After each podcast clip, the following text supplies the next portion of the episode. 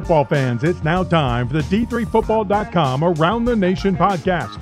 Here are your hosts, Pat Coleman and Keith McMillan. You've tuned into the D3Football.com Around the Nation podcast. Two guys and occasional guests talking about the news in NCAA Division III football. We're the largest division of the NCAA, so why haven't you ever heard of us? I'm Pat Coleman. I'm the guy in charge of D3Football.com, and my co host Keith McMillan has been involved with the site since 1999 and involved with this podcast since 2007. And uh, Keith, I guess normally I would ask you to introduce yourself in some kind of random style, but it's February and I'm cold. Pat, I think you're actually pretty warm. That was a pretty good introduction. I don't know if I need to say much else about myself. I've been your sidekick, your trusty co host for 20 years now, the, the Batman to your, or the Robin to your Batman. Yeah, Robin to Batman doesn't sound like a, a, uh, a relationship of equals. It's more like a, uh, more like a Bartles and James. Oh, or, or Statler and Waldorf. I'd take those. Did you see that? Yes, the frog is certainly taking a beating on this show. Yeah, it's hard to feel sorry for him. We take a beating every show. or we could go further down my path. We're like we're like Q-Tip and Phife, or or Andre and Big Boi, nice and smooth. You have no idea who Andre 3000 is, do you? Nice and smooth sounds like something I would use to shave my face in the morning. I, I have no idea who that is. well, Pat, uh, you know who Run and DMC are, right? Okay, yeah. Run eh, when you get to Run and DMC, you've gotten to the place where uh, where my hip hop knowledge exists. Yeah, clear. So we just need to stay in the 80s for you, Pat. As soon as we touch the 90s, is like your your pop culture radar just uh, turns completely to Seinfeld or something. Dope. yeah, it's not uh, it's not something I can do. We established uh, we established this in, in talking with Jim Catanzaro, right? Beyond Run and DMC and LL and Cool J. Come on, man. And that sort of thing. I, I don't have a whole lot. Uh, I think that's pretty, that's pretty good basics. Well, that's good. Uh, I, if if that ever comes up, if we ever need that narrow slice of uh, mid to late '80s hip hop, and for some reason you're not available, maybe I won't embarrass myself. Um, so we've got that. We've got a February podcast for you too. We, we very nearly didn't have a February podcast, but uh, managed uh, thanks to uh, the copiously bad winter that we've been having up here in the upper Midwest. I had a, a, day last week in which I was told not to try to even come to the office. And so, you know, I might have used some of that working from home time to work from home on a, you know, a podcast. So we've got some of that and we'll figure out how to uh, create a March podcast and an April podcast around my day job because uh, man, it was uh, it was touch and go. I was pretty sure we were not going to have a podcast this month. I mean, I think lopping those four days off of February really matters. Like it, it seems like it's the the twentieth, and then all of a sudden it's it's March first right on top of you. Just having the the twenty eight days is you don't realize how much you appreciate the 29th, 30th, and 31st until you're missing them. You know, and if you go back to like when I was younger, uh, um, it would be February would be the worst because you know you'd still have to pay the same amount of rent or your mortgage would still be the same your car insurance would still be the same and you got like three days less of pay. That that just seemed to be totally unfair. I, at least i'm at a point now where i get paid twice a month like on the 15th and at the end of the month no matter what. So it's not the same but it just like that's one of the reasons one of the other reasons i hated february. Yeah i'm on actually monthly paychecks now and if I'm glad. I hope I never have to go back to twice weekly and and praying for that one month where you get the three paychecks. You know, the first fifteenth and and thirtieth you get paid, or or whatever the the math works out to be. It's much. Uh, I, I'd much rather just get paid once because all your bills are monthly. You send everything away once, and then the other 29, 30, 31 days you don't have to worry about it. Man, those three paycheck months though, especially when. Uh, you and I were working together at the same really low paying uh, journalism place that we both used to work at. Those three paycheck months were the ones like, okay, here's where we're gonna. I don't know, get the car fixed, or you know, we're gonna pay off uh, one of those, pay a little extra on the credit card. Ab- absolutely, yeah, man. The, exactly where I was going with that. Pay off the credit card. Um, yeah, you know, buy that that thing you, you haven't been able to afford, the lawnmower or whatever it is that you need. That third, that three paycheck month, uh, I think was the one back in the day. The three paycheck month, and then you know, back when people used to get tax refunds, wasn't that cool? Well, yeah, you got to learn about your withholdings now, don't you? and re-withholdings and it's a it's different every single time so that's what uh, that's what february used to be like february around here around division three football land is about you know, a couple of things. It's about uh, teams now starting to announce their schedules. It's about you know some of the last of those coaching changes, and then you know lately in the past couple years we've still had stuff going on into March and into April and you know a couple of them in July. But uh, the big hire that uh, we were talking about on the website over the course of the past week or so was Johns Hopkins as they uh, formally hired Greg Chimera, who we talked to in the January podcast. So if you didn't listen to 234, you can hear about uh, you can hear from Greg Chimera. He talks not only about you know having played for Jim Margraf, who if I guess if you missed Pod 234, maybe you don't know that uh, Jim Margraf uh, died of an apparent heart attack. I think it's okay to say that at the beginning of January. So a big shock. The uh, longtime and successful head coach of Johns Hopkins University. Um, his uh, assistant uh, Chimera was then just very recently named the uh, permanent quote unquote head coach uh, uh, rather than just interim. And I think we talked about this.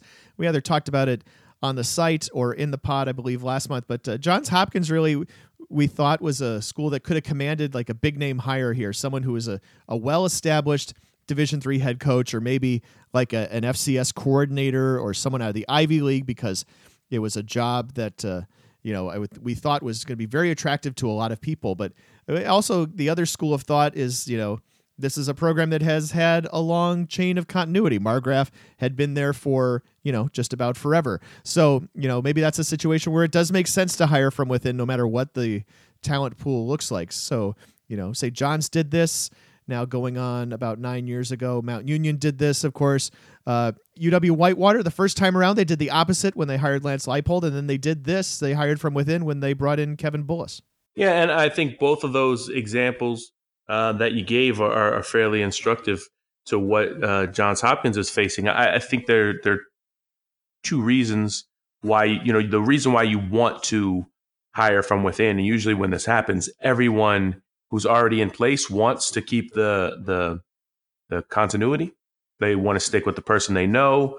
They, um, you know, there's not that unknown of all these things that are going to change. But as the the Lance Leipold hire shows, you know, sometimes the outside mind is the best mind. Sometimes that change is, is what you need because when it, when a person comes in from the outside, everything gets re-examined, and, and sometimes you just do things because that's the way they've always been done, and that's not always the best or most efficient way to do them. And so sometimes that outside uh, set of eyes or or mind is uh, is great for your program.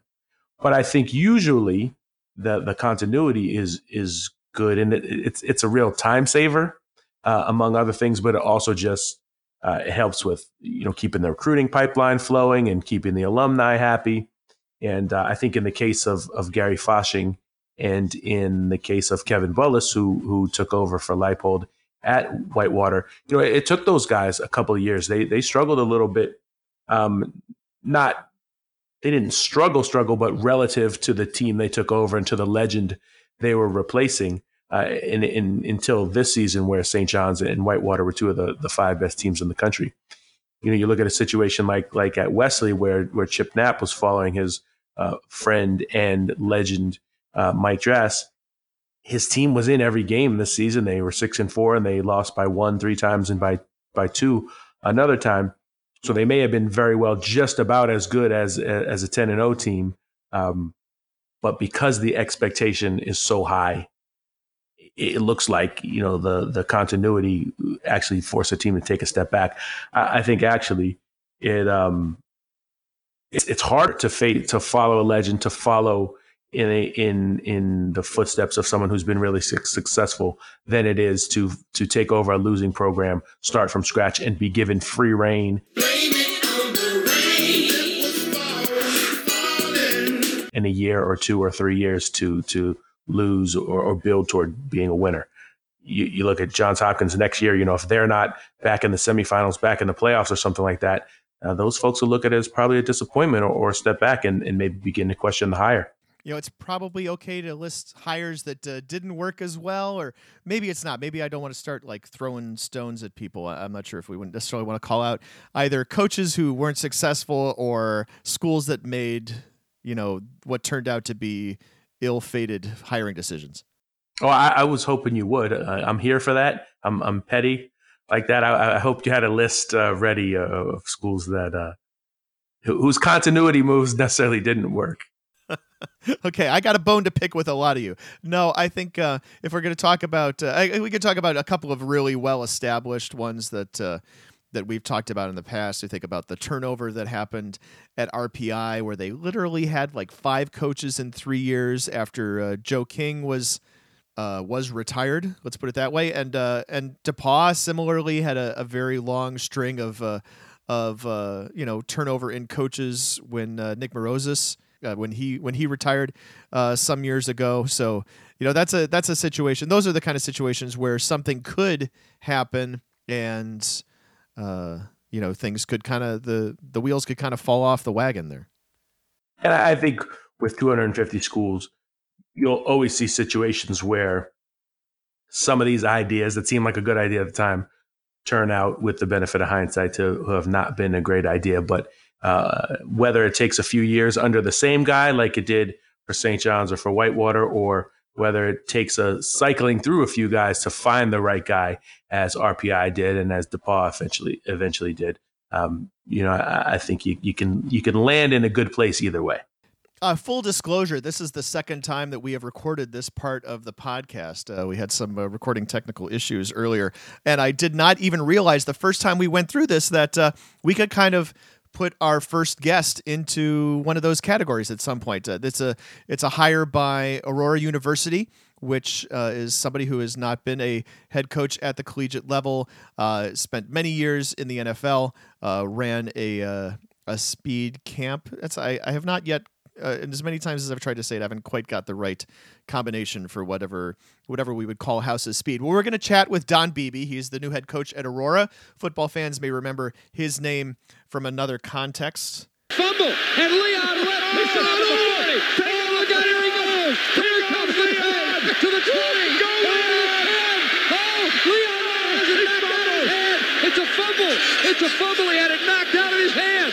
He was oh, hot dogging no. and held it out at the two-yard line, and from behind the Bills came and knocked it out of his hand. Oh, it's not, not going to be a touchdown. No, it's not. Don Beebe caught him from behind. We'll also be joined by Colton Bartholomew, who is a reporter for the La Crosse Tribune. He'll tell us about how he uncovered the fact that a Division three football head coach was sharing one team's playbook with another opposing head coach, and we'll find out about, about the reaction to that. And then we'll wrap up by talking about the chance and the possibility of regional realignment within Division 3 football. We have been in a four region alignment in Division 3 football for I believe forever basically at least since we left the east and west region align- alignment from back in the early 70s so uh, there's a movement afoot to uh, make all of division three sports a little more standard in that there would be about 40 teams in a region. And that means that in division three football we'd probably have six regions. So we're going to talk about how that might come about what are the pros and cons. We'll be chatting about that kind of roundtable style with frank rossi and greg thomas coming up uh, a little bit later in this podcast I'd also like to take this time to mention that the D3Football.com Around the Nation podcast is currently sponsored by. Yeah, we, we could fill in that blank with your name, and you'd be reaching an audience full of decision makers in Division Three football, the coaches who are making their equipment purchases or at least budgeting them out for 2019, who are thinking about whether it's the right time to put uh, new turf on the field. Is it, you know, is there turf been on there for eight years or nine years? Is it lifespan, you know, reached its end? That's a big money decision. You can reach the people who make those decisions by sponsoring the uh, Around the Nation podcast. So Keith and I would be waxing poetic about your product or your service right now here in our break. So think about it. Drop me a line at pat.coleman at d3sports.com because you are definitely missing out. We have that audience for you. Now the D3Football.com Around the Nation podcast, we're joined by Don Beebe, the new head coach at Aurora University in Aurora, Illinois. You may recognize his name because he was a uh, receiver in the National Football League for nine years, including six trips to the Super Bowl and a, and a Super Bowl championship. Coach, I really appreciate you taking the time to sit down with us here today. I'm happy to be here, Pat. Thanks for having me. Tell us a little bit about why you pursued becoming a Division three head coach. You've got you know a, a, a long NFL resume, which I just briefly touched on. Uh, you're a head coach at the high school level in Chicagoland with two state championships. Uh, you know, a a, a training. Um, a, a training uh, program to your name, a training uh, firm, etc. Why was it interesting to you to be a Division three football head coach? Well, I I will be honest, Pat. Um, this kind of just fell on my lap uh, about two months ago. I actually, um, you know, I first retired. I, I started a business called House of Speed that trains athletes, and and I just wanted to get involved in coaching because I knew I wanted to be a part of kids' lives and be a mentor to them. And uh, so, a local high school, um, I took the job just voluntarily. Um, a matter of fact, all 11 of our coaches on our staff there at Aurora Christian were all volunteer coaches. Wow and we were just having a time of our life. And I wanted to be around my kids' lives. I got four kids, you know, three girls and then uh, uh, one son, and I wanted to be a, around their life. Um, I thought that was very important, uh, not just for me, but for them too. And uh, if I would have gone off and coach, which I had opportunities to go coach, you know, back in the NFL, back in the early 2000s, and coach at the college level, and I just, you know, it just wasn't, it just wasn't what I w- thought was most important at that time. And and uh, so now that I'm an empty nester here, um, I took last year off to go see my kids play their final year, senior year, and then my son's rookie year, and I wanted to just see them play. And and then after that year, I knew I was going to get into coaching somewhere. Um, and I thought it was going to be, you know, at college level, maybe pro level. I wasn't quite sure yet. I had my house up for sale. I was ready, you know, it was on sale for eight months, and I was ready to go somewhere. And all of a sudden, this job just opened up here at Aurora University. I was born in Aurora. My wife was born in Aurora. We're Aurorans, and um, and it, I was just flabbergasted when I got a call, and I was like, "Wow," you know, I I didn't even think about it until two months ago, yeah. and uh, went over and visited and sat down with the athletic director and fell in love with it. Um, the president here is, I think, she does a great job, Dr. Sherrick, and and I just thought from then uh, this was where you know, I'm a faith-based guy. I just felt like this is where the Lord wanted me, and I took my house off the market, and here I am. I've talked to many of my friends who, you know, are head coaches in the NFL or in college level or high school level, and every one of them, to the man, says the toughest job is head coach at D3. yeah. And I was like, well, I, you know, for many reasons, I think you have to wear a lot of hats, mm-hmm. um, and you got to, you know, the recruiting thing can be tough, but I have found it to be very enjoyable. I love uh, talking to kids and recruiting kids and um, I've found it to be very enlightening and something I actually am loving doing right now, Pat. When you're recruiting, when you're out there talking with uh, student athletes and talking with their parents and that sort of thing, do you find that your name rings better with the parents than it does with the student athlete that you're talking to? Uh, you know, for the most part, I, I, would, you know, I would say yes. But when the kids come in for you know the recruiting things or i'm i'm out on the road you know i i travel i like to travel and go see kids.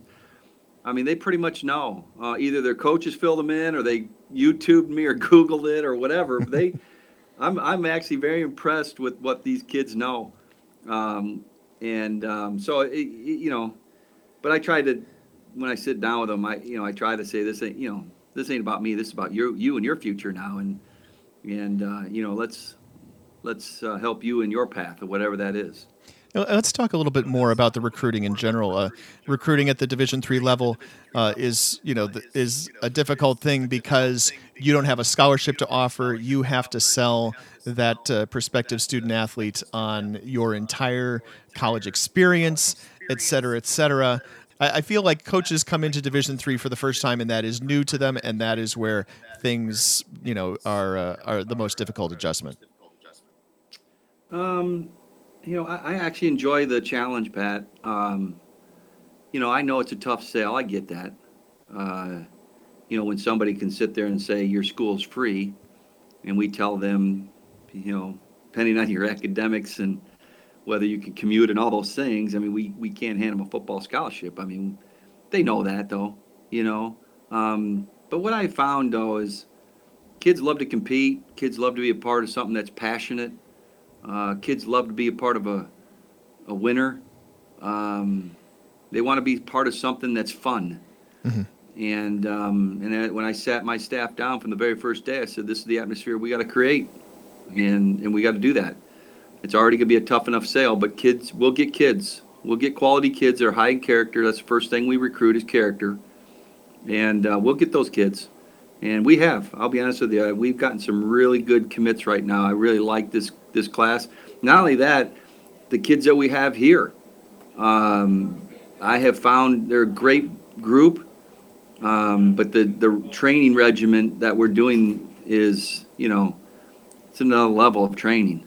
Now, obviously, I can't be down there doing it, but Right. you know, I sit down with the people that can, and uh, these kids are passionate. They they're bought in, 100 miles an hour, um, and I'm really enjoying to see the the difference in in the way they're approaching this off season.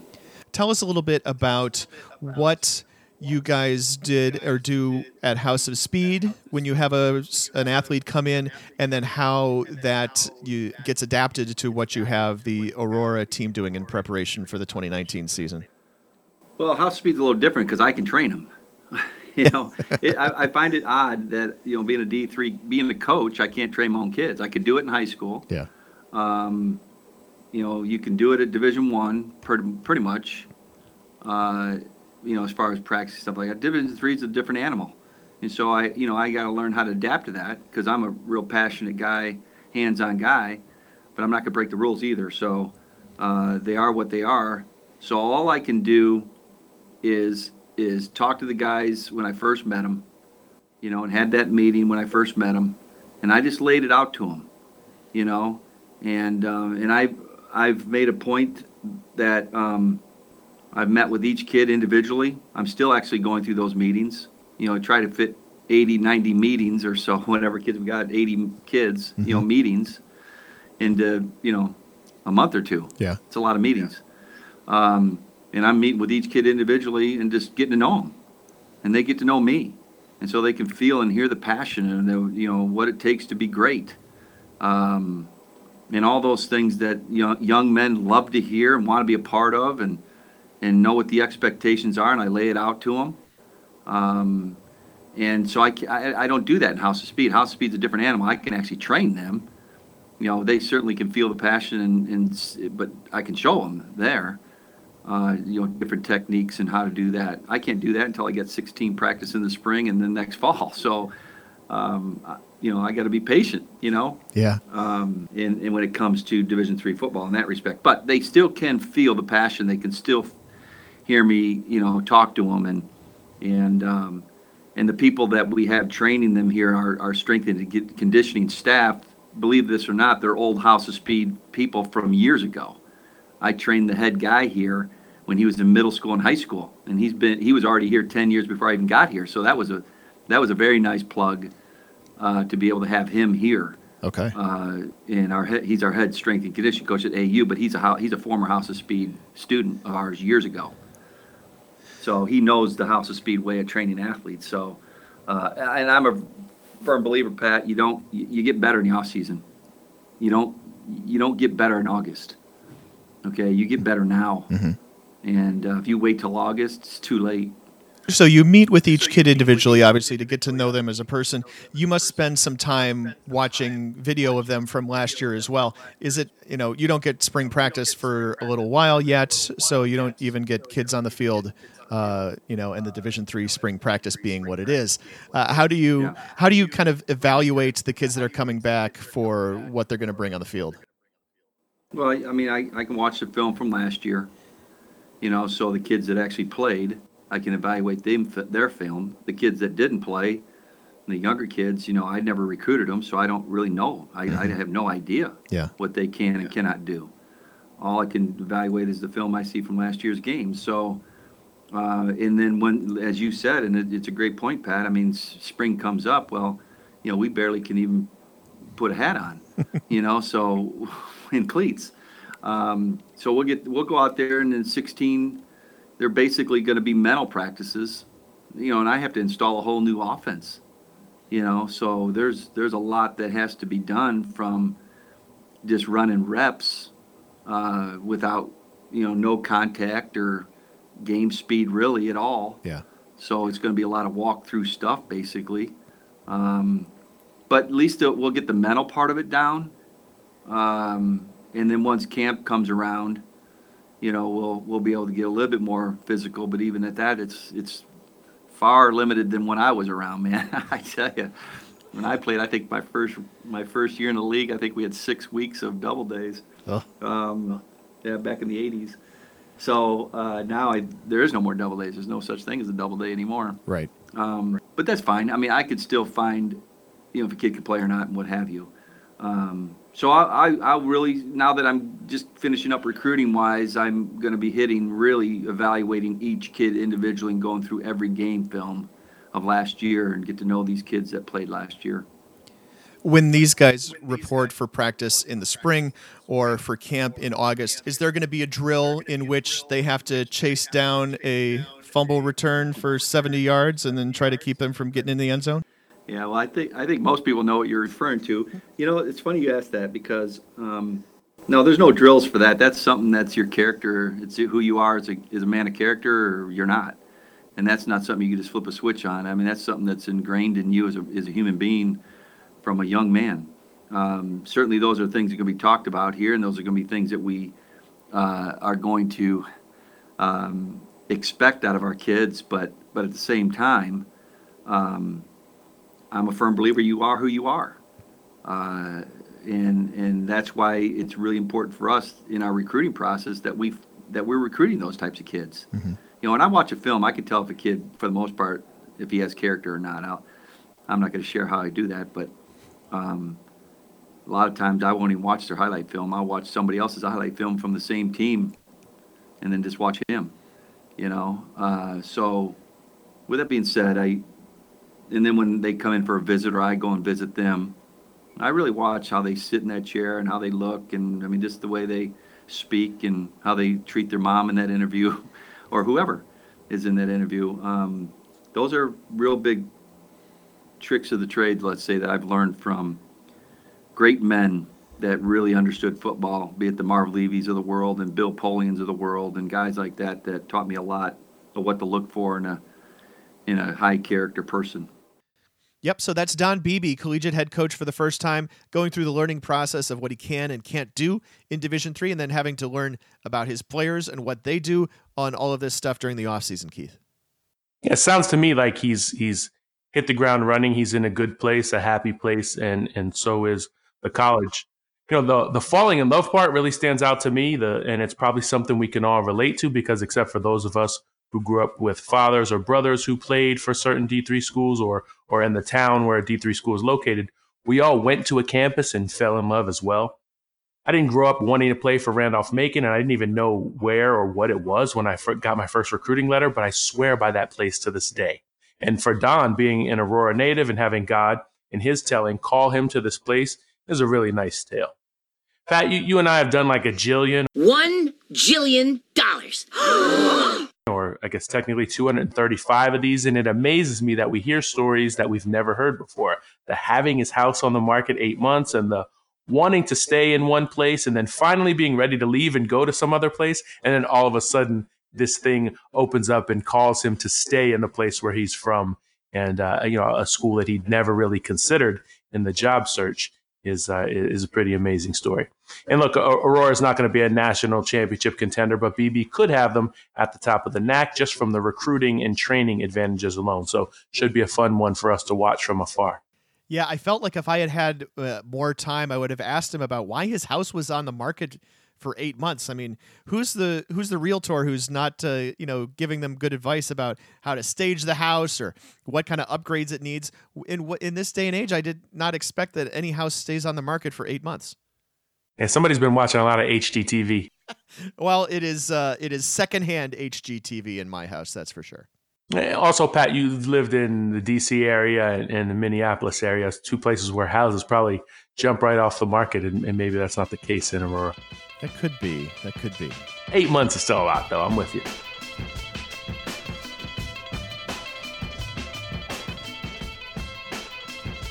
And now on the D3Football.com Around the Nation podcast, we're joined by Colton Bartholomew. Colton is a reporter for the La Crosse Tribune out of La Crosse, Wisconsin, and has had a couple of interesting stories to write about football here uh, in the off season. So, uh, Colton, first of all, thanks for joining us. I appreciate it.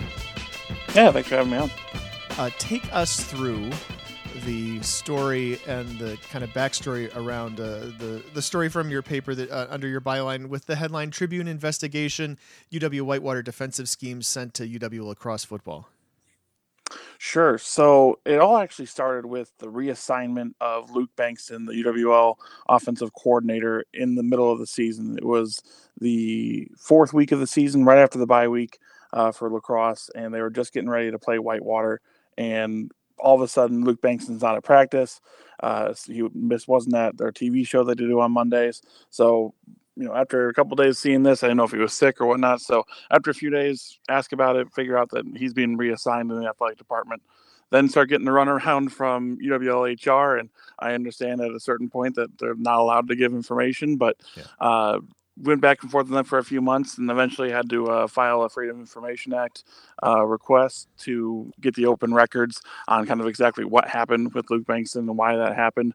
And then as part of the documents that I got with that open records request uh, was this email chain that showed that starting with Craig Smith, the former Whitewater offensive coordinator, um, defensive schemes from Whitewater. They're basically there, there are these powerpoints that they would give to players uh, at the beginning of the season or during training camp that would explain, you know, their assignments through each part of their defense and kind of break everything down.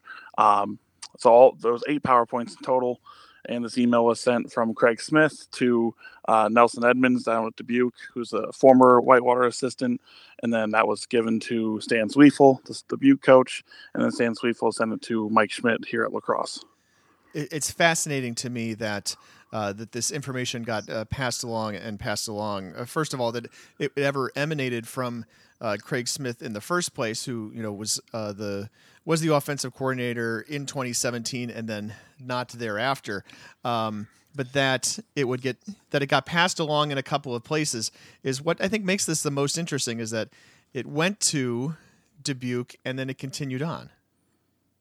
Yeah, it, it's there's clearly bad blood all throughout. If you just kind of string these things back, there's bad blood uh, throughout that email chain where you start with obviously Mike Schmidt here at La Crosse, the rivals with Whitewater. Kind of everybody in this area mm-hmm. looks at Whitewater, and that's a team everybody wants to beat. And sure.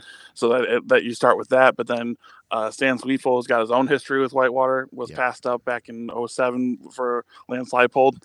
you know, looking back, you can't really blame Whitewater. It worked out for him, but uh, there's always bad blood there. And then obviously you start at the beginning with Craig Smith, where uh, he was basically let go uh, for Jake Landry, who was at La Crosse previously, right, uh, to come and be offensive coordinator. And they they didn't go how they didn't follow the the normal procedures for you know, letting somebody go and then hiring somebody. They they used an emergency hire, which uh, I looked into for a little while at the time personally, it wasn't how I, I, thought the emergency hiring was supposed to go in the UW system, but they, they did find a way. It's not like they did anything uh, wrong in that sense. But uh, so you can just see throughout this whole chain, there's bad blood and there's just a lot of resentment towards Whitewater, and uh, and clearly it manifests in a way that you know this this thing kind of happened.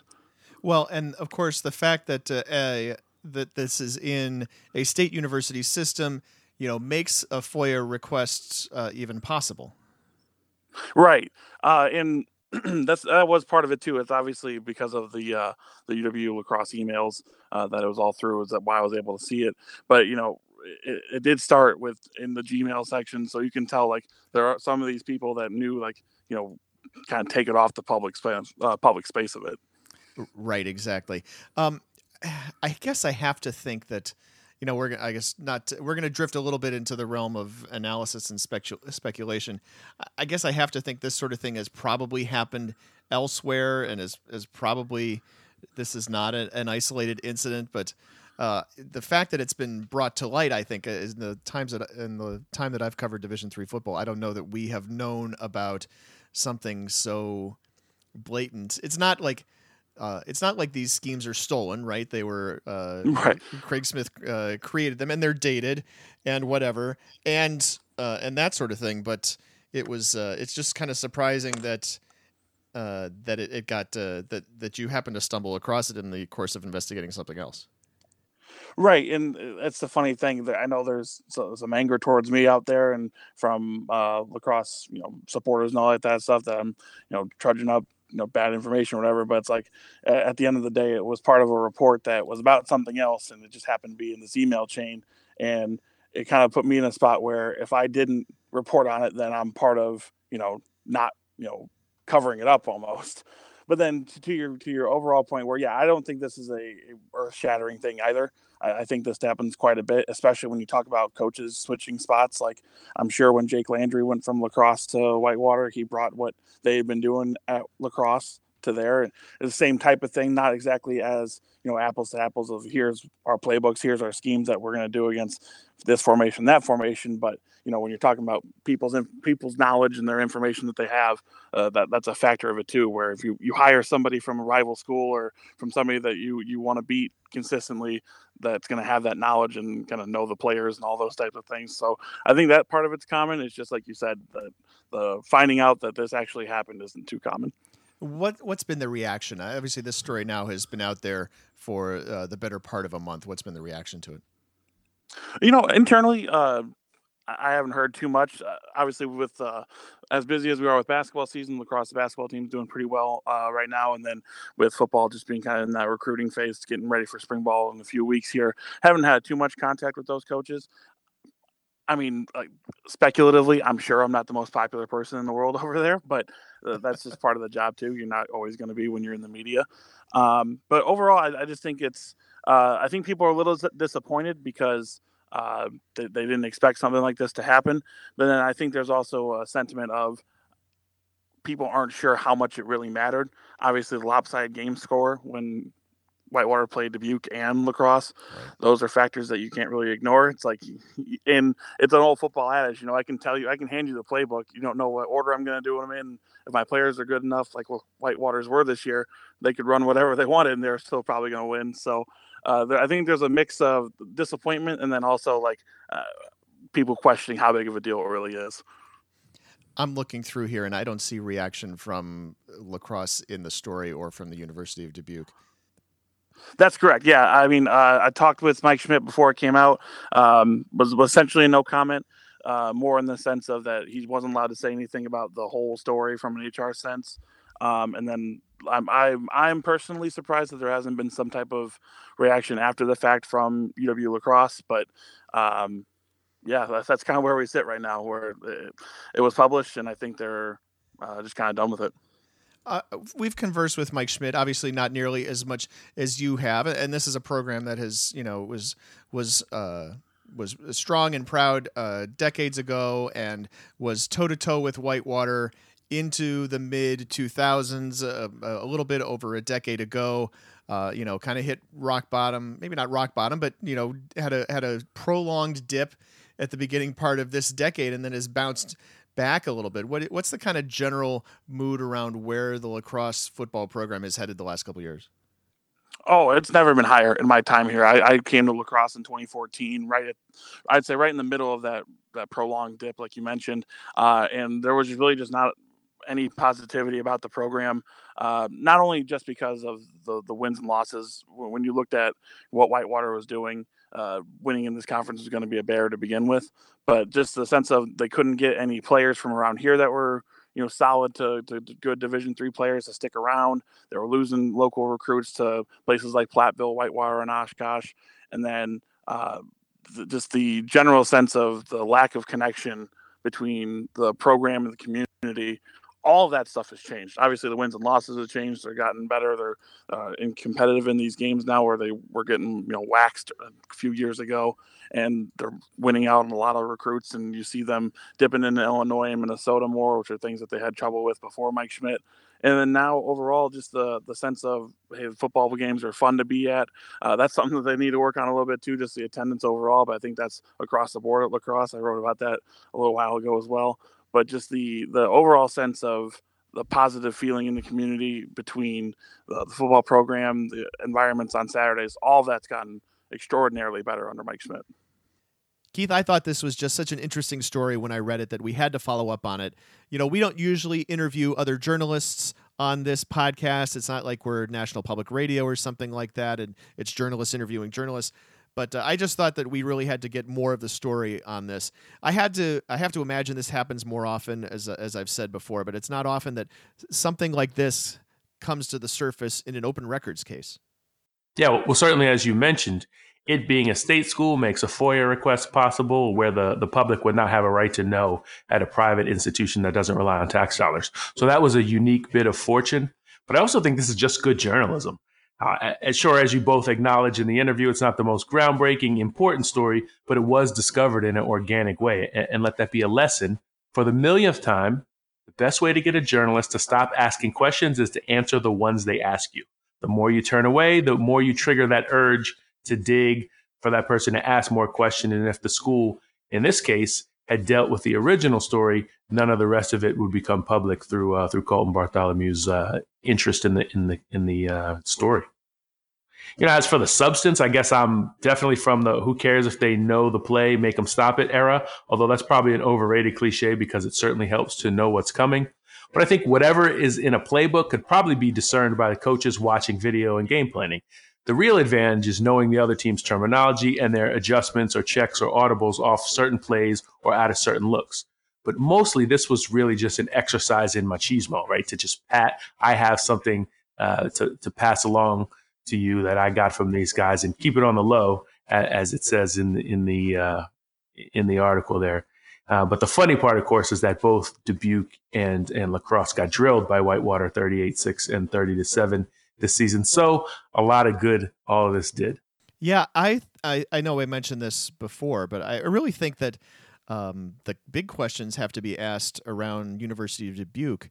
You know, why is uh, it's it's one thing to have this information arrive and kind of land in your lap, and then you do with it what you may or may not do, right? But then you pass it on to somebody else. That is where that is where a significant line gets crossed, in my opinion.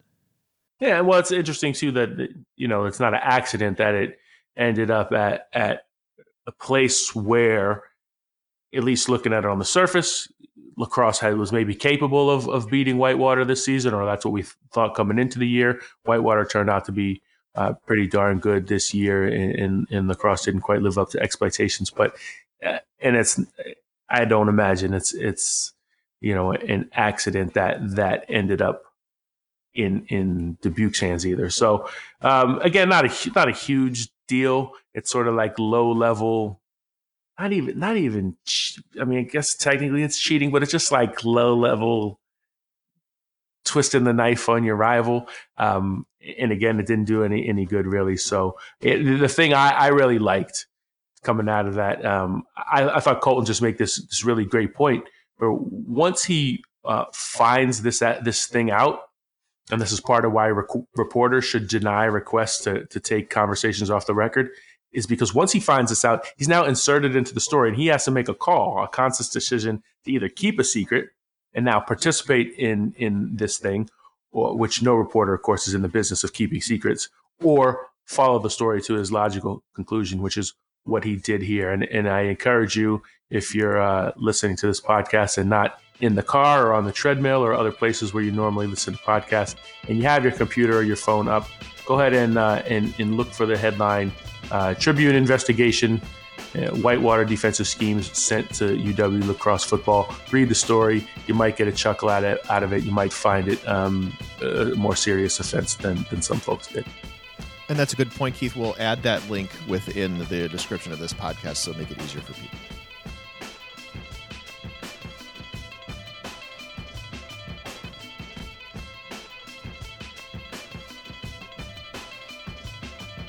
Welcome back to the D3Football.com Around the Nation podcast. One of the big issues going on right now around Division Three, not just in football, but covering football for sure, is uh, talk of regional realignment. Now, we have been in a four-region alignment in Division Three football for just about ever. Uh, we started with an 18 playoff back in the early 70s, and uh, you know, not a lot of things have changed since then but there's some uh, moves afoot in Division Three to standardize the number of teams in each region, whether that is a sport such as men's basketball, which is sponsored by more than 420 schools, or something like lacrosse, which is uh, 200 plus and growing rapidly, or something like football, which has been in the relatively uh, familiar four region, 60 team per region alignment since you know, basically nothing has changed in about the past 15 years, and very little has changed in the past 25. We're going to have uh, Brad Bankston on to talk about uh, a little bit about how this might affect football. Could you picture six regions instead of four in Division Three football in the future? Here is where Brad Bankston, who is the uh, commissioner of the Old Dominion Athletic Conference and a member of the Division Three Championships Committee, chatting with Dave McHugh of Hoopsville, which is a show that's about basketball, oddly enough. You can listen to that on d3hoops.com. You can listen to Brad and Dave here. If they go to six regions, as you know, they don't even have six at large bids. They're less than right. that. Yeah, how do you sure. how do you balance though the uniquenesses of some sports like that per the as you said broad broad stroke approach of trying to get everybody on the same page? I I think it's very difficult to do, and um, I know that even as the proposal's kind of propelling its way through the through the structure, th- there will be concerns that will be expressed um, by conferences. There may be concerns expressed by sport committees that I hope uh, it's my hope that that the championships committee and I'll have another I have a year on the committee and I'm gone from the council my council service uh, will will have the, um, the will be open enough to uh, to consider uh, in anything that comes from a sport committee related to how this may not work for them.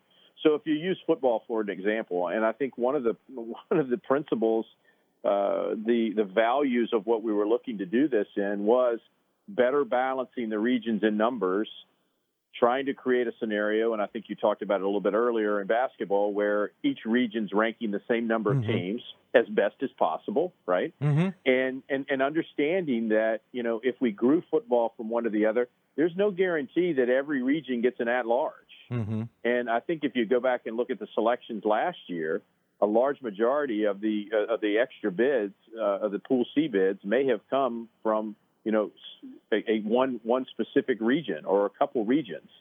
So I, I think the idea of having more people on the table was not unappealing um, to to some of my colleagues of saying, hey, you know, maybe we're going to be in a situation where we actually have a chance to, you know, have a have a team on the table that, you know, are they going to get selected in the end? Maybe not, but they may be a part of the conversation. And I think you you you, you kind of touched a little bit on the idea of well, what is, what does that really mean? Well, that Mhm. means that somebody might be ranked in a region that typically hadn't been ranked, so Right. now you're getting versus regionally ranked opponents. Well, Yeah. that, that's a that's a geographic region that probably needed to be there, and it's okay if they're playing a ranked team that traditionally may not have been ranked before. I mean that that's going to be part of what happens in this eight to ten kind of idea, this four to six idea.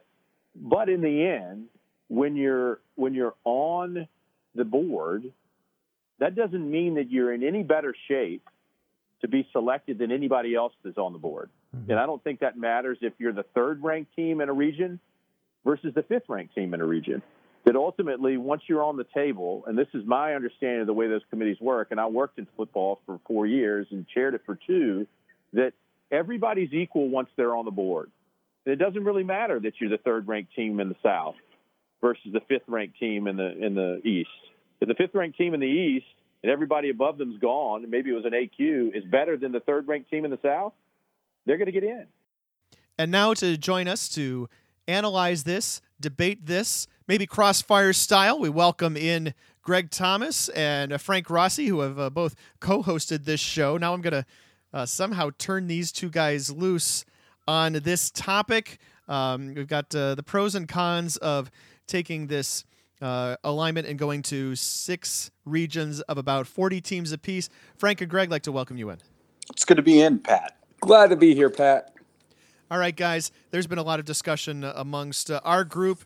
Uh, uh, some heated discussion about this. We're going to try to keep this to a dull roar over the course of the next 10 minutes or so. I know that Greg is in favor of adding a couple of more regions. And Greg, why don't you give us a, a thumbnail sketch of why? Uh, sure. So, for me, more regions means uh, more ranked teams. I'm assuming that we're going to stick with 10 ranked teams per region if we go to six, which would mean 20 more ranked teams. And since we don't have a once ranked, always ranked scenario, we wind up with 20 more ranked teams at the end of the season. That gives us more data points in the primary criteria, specifically the results versus ranked opponents. And we desperately need more criteria when figuring out uh, where our precious five at large uh, bids should go. Um, six regions also creates an opportunity within the division to redistribute conferences in a way that creates some balance amongst the regions.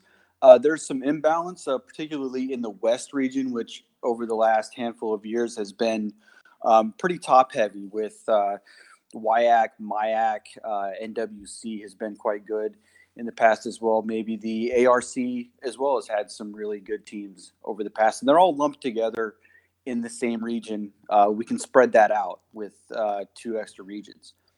Um, when we have six number one ranked teams, six regions, six number one ranked teams. That gives us an opportunity to really dive in and have a meaningful conversation about who the best four teams are for the tournament. So when we pick the top four teams, we're not picking from just north, south, east, and west. Now we have six teams, and we can um, not just dismiss one team because they might be ranked number two. We can have a discussion about where the top four ranked teams are. And we, we've had that in the past, uh, and in other years, we don't have that. Uh, sometimes we just sort of default to uh, the top ranked teams in each of the four geographic regions currently. Uh, and then beyond that, during selection, you're going to wind up with uh, six teams on the table being discussed for inclusion instead of just four. Uh, a frequent criticism of the current system is that uh, worthy teams are getting blocked uh, by their position in their own regional rankings. If we spread out uh, those teams into different regions, some of those teams that have been blocked in the past, maybe they're getting discussed uh, on the same line or in the state at the same time as teams that had been blocking them before. And you get, I think, I think you wind up getting a more holistic um, uh, a conversation about the at-large teams. So there, there's a lot of good that can come from uh, more regions and realigning conferences within those new regions. You know, Frank, we have here in this conversation the three people who have basically been involved in all of our mock bracketing or mock selection conversations over the course of the past uh, few years. I have to admit that the possibility of having six teams on the table at once makes this a lot more interesting and, and, maybe a bit more nuanced conversation. Whereas in a lot of cases, it's just like we have four teams on the table. We know one of them is not a serious candidate oftentimes, and it becomes, you know, just kind of picking from the remaining three. Here we have a few more teams to talk about. But the problem I have overall is kind of twofold. Number one, I go back to what we were doing in 1998, I think it was when we went to the AQ system in the first place.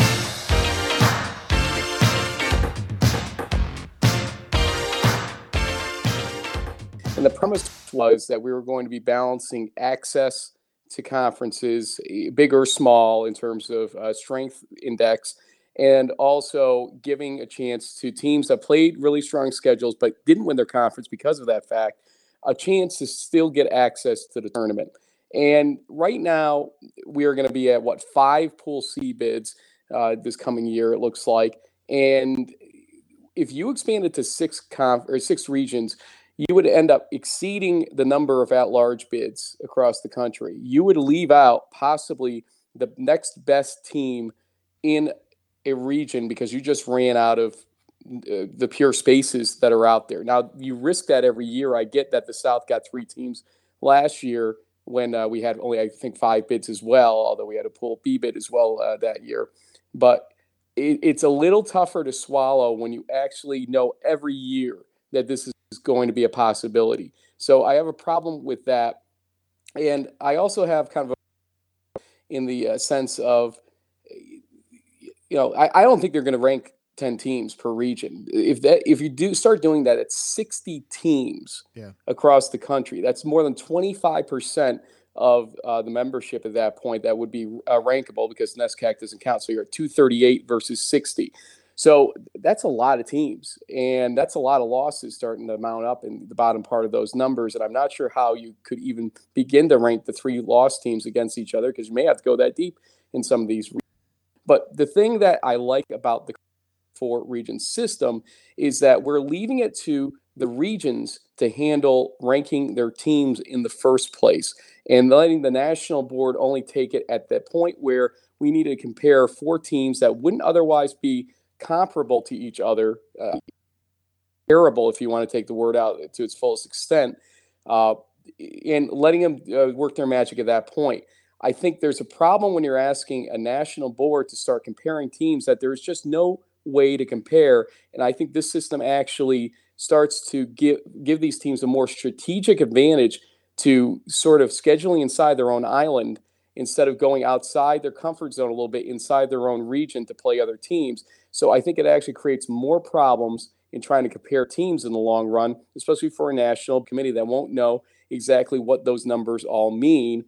I will say this: we have a couple of regions right now in Division Three football that you can kind of subdivide. You've got your East region, which you can divide into the teams in New England, and then also in the East are the Empire Eight, the Liberty League, the MAC, and the NJAC. And often the the the uh, the New England teams kind of play amongst themselves and don't venture out so much. Similarly, in the South region, you've got the uh, ASC and the SAA, the teams, especially the teams in Texas, and also in the uh, the South Atlantic, as it were, that don't necessarily cross over and have games, a lot of games against the USA South or the Old Dominion Athletic Conference or the Centennial. And actually, as I'm talking about this, I'm looking at the the West too. Of course, there's a lot of crossover play between the NWC and the SCIAC and uh, not as much, you know, people getting in planes and going from the West Coast to the Midwest to play teams from the American Rivers or the MIAC or the WIAC. And so the reason why I'm saying this is uh, the the possibility of breaking these regions up into smaller regions does, in fact, I think, have the opportunity to do what you say, Frank, in that New England could get away with never playing anybody else and still have a team on the table. Whereas right now, I guess we're kind of dependent on the East Region uh, Regional Advisory Committee, the RAC, uh, keeping that from happening. Yeah, and I'm not saying that every New England team deserves to get blocked, but I'm also uh, aware of the strategicness of scheduling that we've seen, or even a conference building that we've seen over time. To to assume that these teams won't be going strategic at a certain point, because what's the point of football. It's to get to the playoffs at the end of the day. And any coach would tell you that ultimately win your conference or at least get to the playoffs. We saw the NEF, NEFC split the year, or uh, I think it was about a year after Endicott feels like they got the shaft when they uh, got uh, displaced by a two loss team in the at large scenario. Uh, the NEFC split after that, and it was kind of a, a, a how to put this euphemistically a slippery slope. Hey guys, yeah, there you go. But it, kind of a uh, we didn't like that uh, moment uh, by the NEFC. They said we could have always had two bids by splitting up our 14 teams, and here we are. We're going to do that now. It really does create strategicness beyond what I would be comfortable with in terms of you want football because of the limited number of results to be played in a way that you get some great matchups throughout the season. You want to actually give incentives to playing great teams during the season. Yeah. This and, system goes away from that. Right, and not to cut you off, but uh, I have to play talk show host and uh, Greg, let me uh, let me throw something back in your direction for a second. You've got now the scenario where you've got six teams on the board. One of them, let's say, of course, well, in this case, we're almost guaranteed one of them is going to be from New England, depending on how they arrange or rearrange these regions. Um, and you and I and Frank were on this call a few years ago when we had six and four UW Oshkosh, six and one against Division three teams on the table, and they very nearly got in the tournament. I have to think that this is the one thing that bothers me is that anybody who's on the table has an opportunity to get into the tournament, and when you only have five Pool C bids, that's kind of what scares me a little bit. it, it is, and and Frank's point about having six regions and just five at large bids is a fair one. And I mean, the amount of uh, the amount of invitations to the tournament where we're where you're really trying to zero in and find the five best teams that aren't that didn't already qualify. That's the one place where I think the mandate is to try and find the best remaining teams. Um, it, you know, it, you you have you increase the opportunity to uh, to not find five when you are talking about maybe a, a, a six team from New England uh, that that may have support in the room warranted or not, and and and you never know. You'd have to see the you know you'd have to see the resumes and whatnot, and expanding expanding out to six regions with just the five at large bids, maybe that spurs on a different conversation about the access ratio and finding ways to increase the number of at large bids. Um, but that's a separate podcast. It is a separate podcast, and uh, you know, uh, uh, Frank and Greg and I are not going to get to solve this situation. They may not even ask our opinion, but we're going to put our opinions out here so that uh, it becomes uh, part of the discussion, at least among the Division Three football fan base. Guys, thanks for joining me on the podcast. All right, so we've spent a lot of time on this already, but I just want to throw out there what I would see as a possible six region alignment before we go any further. Uh, first off, I'm going to take the NESCAC and I would put them into the new Northeast region, but I'm not going to count them towards the 40 members that we would uh, need in that region because the NESCAC doesn't participate in the playoffs, and I think that makes this a valid way to go. So my Northeast is going to have the Commonwealth Coast Conference. It's going to have the ECFC. It would have the MASCAC, the NEWMAC. Those are all conferences that are all within New England. And then I'm going to add the New Jack. Jack City. Excuse me, the NJAC in order to get to 39 teams. Then we're going to have an East region, and it's going to have the Empire 8. It's going to have the Liberty League. It's going to have the President's Athletic Conference, and it's going to have the Ohio Athletic Conference for a total of 34 teams. Maybe a little bit short of 40.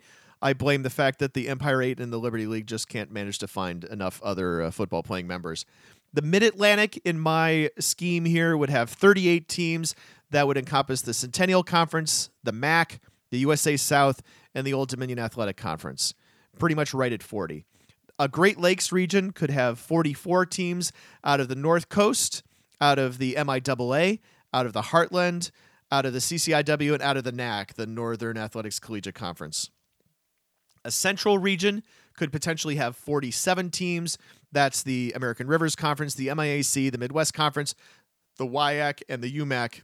And then the West region could have 35 teams. And, and that's basically everybody I haven't mentioned yet the American Southwest Conference, the SCIAC, the Northwest Conference, and the SAA. So, like this West region format of the South region islands as we know them today and the West Coast islands uh, is kind of mirroring what is used in baseball and is used in other uh, some other Division three sports. It's only 35 teams, so it's a little bit short. If somebody felt like they really wanted to balance it, you could consider like moving the UMAC to this west or the ARC to this west, and then balance them both out a little bit more towards 40. But I like the fact that uh, you know these conferences that are isolated and kind of play each other anyway kind of belong in a region together. Uh, I feel like this is a reasonable balance from a competitive standpoint as long as we have someone like the NJAC in the Northeast. Uh, the Liberty League would be okay there as well, but I, I, really would like a stronger conference in that group. I know we are like deep in the weeds here, but that's why we're deep into this podcast here in the off season with it. Um, this is the time to be talking about such things. Not to, we wouldn't be able to take twenty minutes on a, uh, you know, on a, on a week three podcast to talk about this. So. Yeah, absolutely. I mean, if, if Division Three details and minutia and and the future of the division, this stuff that, that's all going to come down the pike. If that's all your thing, you know, you can't really ask for three better guys to to break it down than than Frank, Greg, and yourself. You know, it might take me a couple listens to get through it. I'm gonna be honest, but it's it's important stuff to uh, to to try to figure out, especially when we get to the to the um, you know if six regions is a big change from from four regions and it'll affect playoffs seeding bracketing and all that stuff down the line Every thought of yours is a friend of mine. We start off with uh, something we're going to talk a little bit more about in the March podcast, but I was at the Gagliardi Trophy ceremony here in this final week of February, in which uh, it turned into uh, it being awarded instead of a couple of days before the Stagg Bowl. It was awarded at a uh, St. John's alumni organization, alumni association uh, get together, um, in which uh, Jackson Erdmann uh, got up. He talked. Uh, we'll talk a little bit with him in the in the next podcast. But uh, that was uh, something that was finally handed out. I'll tell you this, uh, Keith. I was, and I almost called you Dave because I'm in hoops. I'm in hoops mindset still. I would have taken that a kind of way. I, uh, I I'm at this event. Uh, I'm not a St. John's alum. Uh, I know lots of St. John's alums, and I'm, I'm there very consciously dressed in uh, black slacks, a white shirt, and a bright blue tie. You know, a color which nobody in the MIAC wears. Right. I felt like I could. That was as neutral as I could get, but I still felt like a. Sometimes I felt like I was a fly on the wall, kind of watching something cool, and otherwise it was like, yeah, I know like six people in this room, and we're gonna we're gonna talk about Division three football, but I felt really out of place at times. Well, that's weird. You feel feeling out of place at a Division three setting, but it's probably I don't know if instructive is the right word, but to remember that like we're all these really specific communities that are tied together, not tightly necessarily. Um, you know, so, something that happens on a campus in Texas and something that happens on a campus in Ohio and New England, like we have these similar characteristics, but we're all very different and very unique in each one of our uh, our individual places. I will say this, you know, St. John's feels, and I think rightly so, that they are in position to challenge for a national championship. They have the the consensus best quarterback in Division Three coming back. They lose a lot of they, they lose a lot of guys who are seniors, um, but you know every every school basically does. I, I think that this is uh, you know this is a, a real opportunity for St. John's coming up here in 2019. Well, it's always an opportunity, and, and I, I, think you're right that it's a real opportunity with, with Jackson Erdmann back.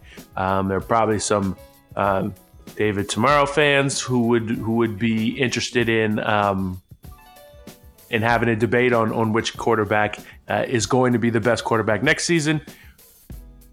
But I, I, I think you know nobody played. I mean, certainly nobody played Mary Hardin Baylor closer, not Mount Union and, and not Whitewater um, than St. John's did. So you can make that argument. You certainly can can make an argument for again, you know, if you have a, a great quarterback, you have a chance, especially when you're within one of these big programs where um, having talent around the rest of the, the ball, having a good team makeup is not going to be a problem. I like any season that we're when we're looking at the season and we don't know for a fact this team is going to win the national championship. Even when it was the years where it was Mount Union versus Whitewater, I know a lot of people out there hated it, but we, you and I enjoyed that at least if we were fairly certain it was going to be those two teams in, in the Stagg Bowl. And in some years, it just happened that way, and but we didn't know it was going to be like that at the beginning of the season. But even when we did feel like it was going to be like that, like at least there were two of them, and you didn't know who was going to beat who. So I think we're working, looking into next season where you may, you may have five or seven teams with the really legitimate shot, and that that should make it a fun year to watch. Anything else we want to cover in this podcast, Keith? No, I think I think it's pretty pretty lengthy. It is indeed. This is a good a good podcast for February.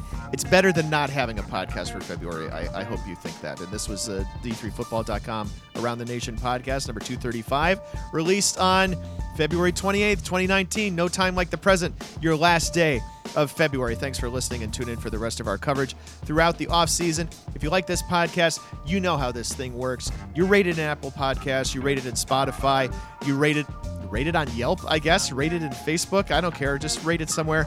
That will help other football fans find it, even if they don't know what Division 3 is. You can also leave comments for us on the blog page. You can reach us to talk more about Division 3 football on Twitter using the D3FB hashtag. I'm at D3 Football and Keith is at D3 Keith. We have a message board devoted to Division 3 sports. Did you know? You can join the conversation by registering to post at D3boards.com. Also, you can follow D3football.com on Facebook. The executive producer of the Around the Nation podcast is Pat Coleman. Production assistance provided by Dave McHugh. Our theme music is by DJ Mentos, whom you can find at djmentos.com. Thanks to our guests, Don Beebe, Colton Bartholomew, and our panelists, Greg Thomas and Frank Rossi, as well as Sports Information Director Brian Kipley for their time and their assistance on this edition of our show. And of course, thanks to the creator of Around the Nation on D3Football.com and my co host, the Jaymes to my Bartles or something. Keith McMillan. The, the, the are you Waldorf or are you Statler? Uh, definitely the balder guy. No, uh, you're the balder guy. I should I should be the guy with the hair, and then I don't know. Which crusty old white guy do you want to be? Yeah, I was gonna say you should have picked like Bert and Ernie, and then I would just say I'm the I'm the more tan skinned one. There we go. We're in the off season here in Division Three football, but there's still new content on D3Football.com to follow. We'll have coaching changes for you. We'll keep an eye on the players who have uh, prospects to play in the pros. We'll keep an eye on 2019 football schedules. We'll get those on the website before we have the next podcast and that. And you can find a new podcast in this feed from us each month here in the off season. Hey, before we go, I just want to uh, mention to people uh, we've gotten a couple of questions about this, like via email or uh, in DMs or on the uh, on the message board. So the quote that was at the end of the podcast for most of the previous year, of course, was from Mike Drass. Uh, maybe that was recognizable to people. We ran it first at the end of the kind of our our uh, Mike Drass Remembrance podcast back last spring. Um, you know, we have a clip from Jim Margraff, which we ended last month's podcast with, and that's what we're going to end with for, uh, you know, the next year or so. So just keep in mind that is how we remember. Uh, you know these guys who have been big here in the Division three football community and have given of their time to Division three football and have given of their time to us as well. That we have something that uh, you know we want people to remember, and we want to keep remembering these guys. That these guys are not uh, their impact is not going away.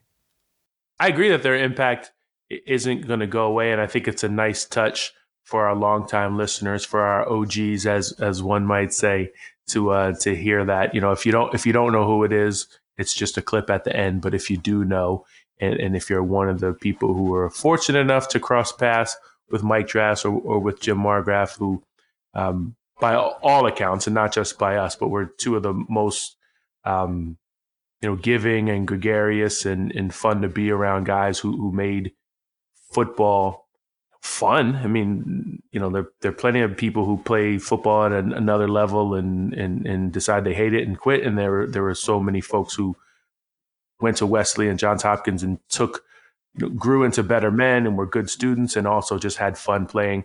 Um, you know, if we can add a little touch at the end of our podcast to to to hat tip to that and to everything they did for us, you know, by all means.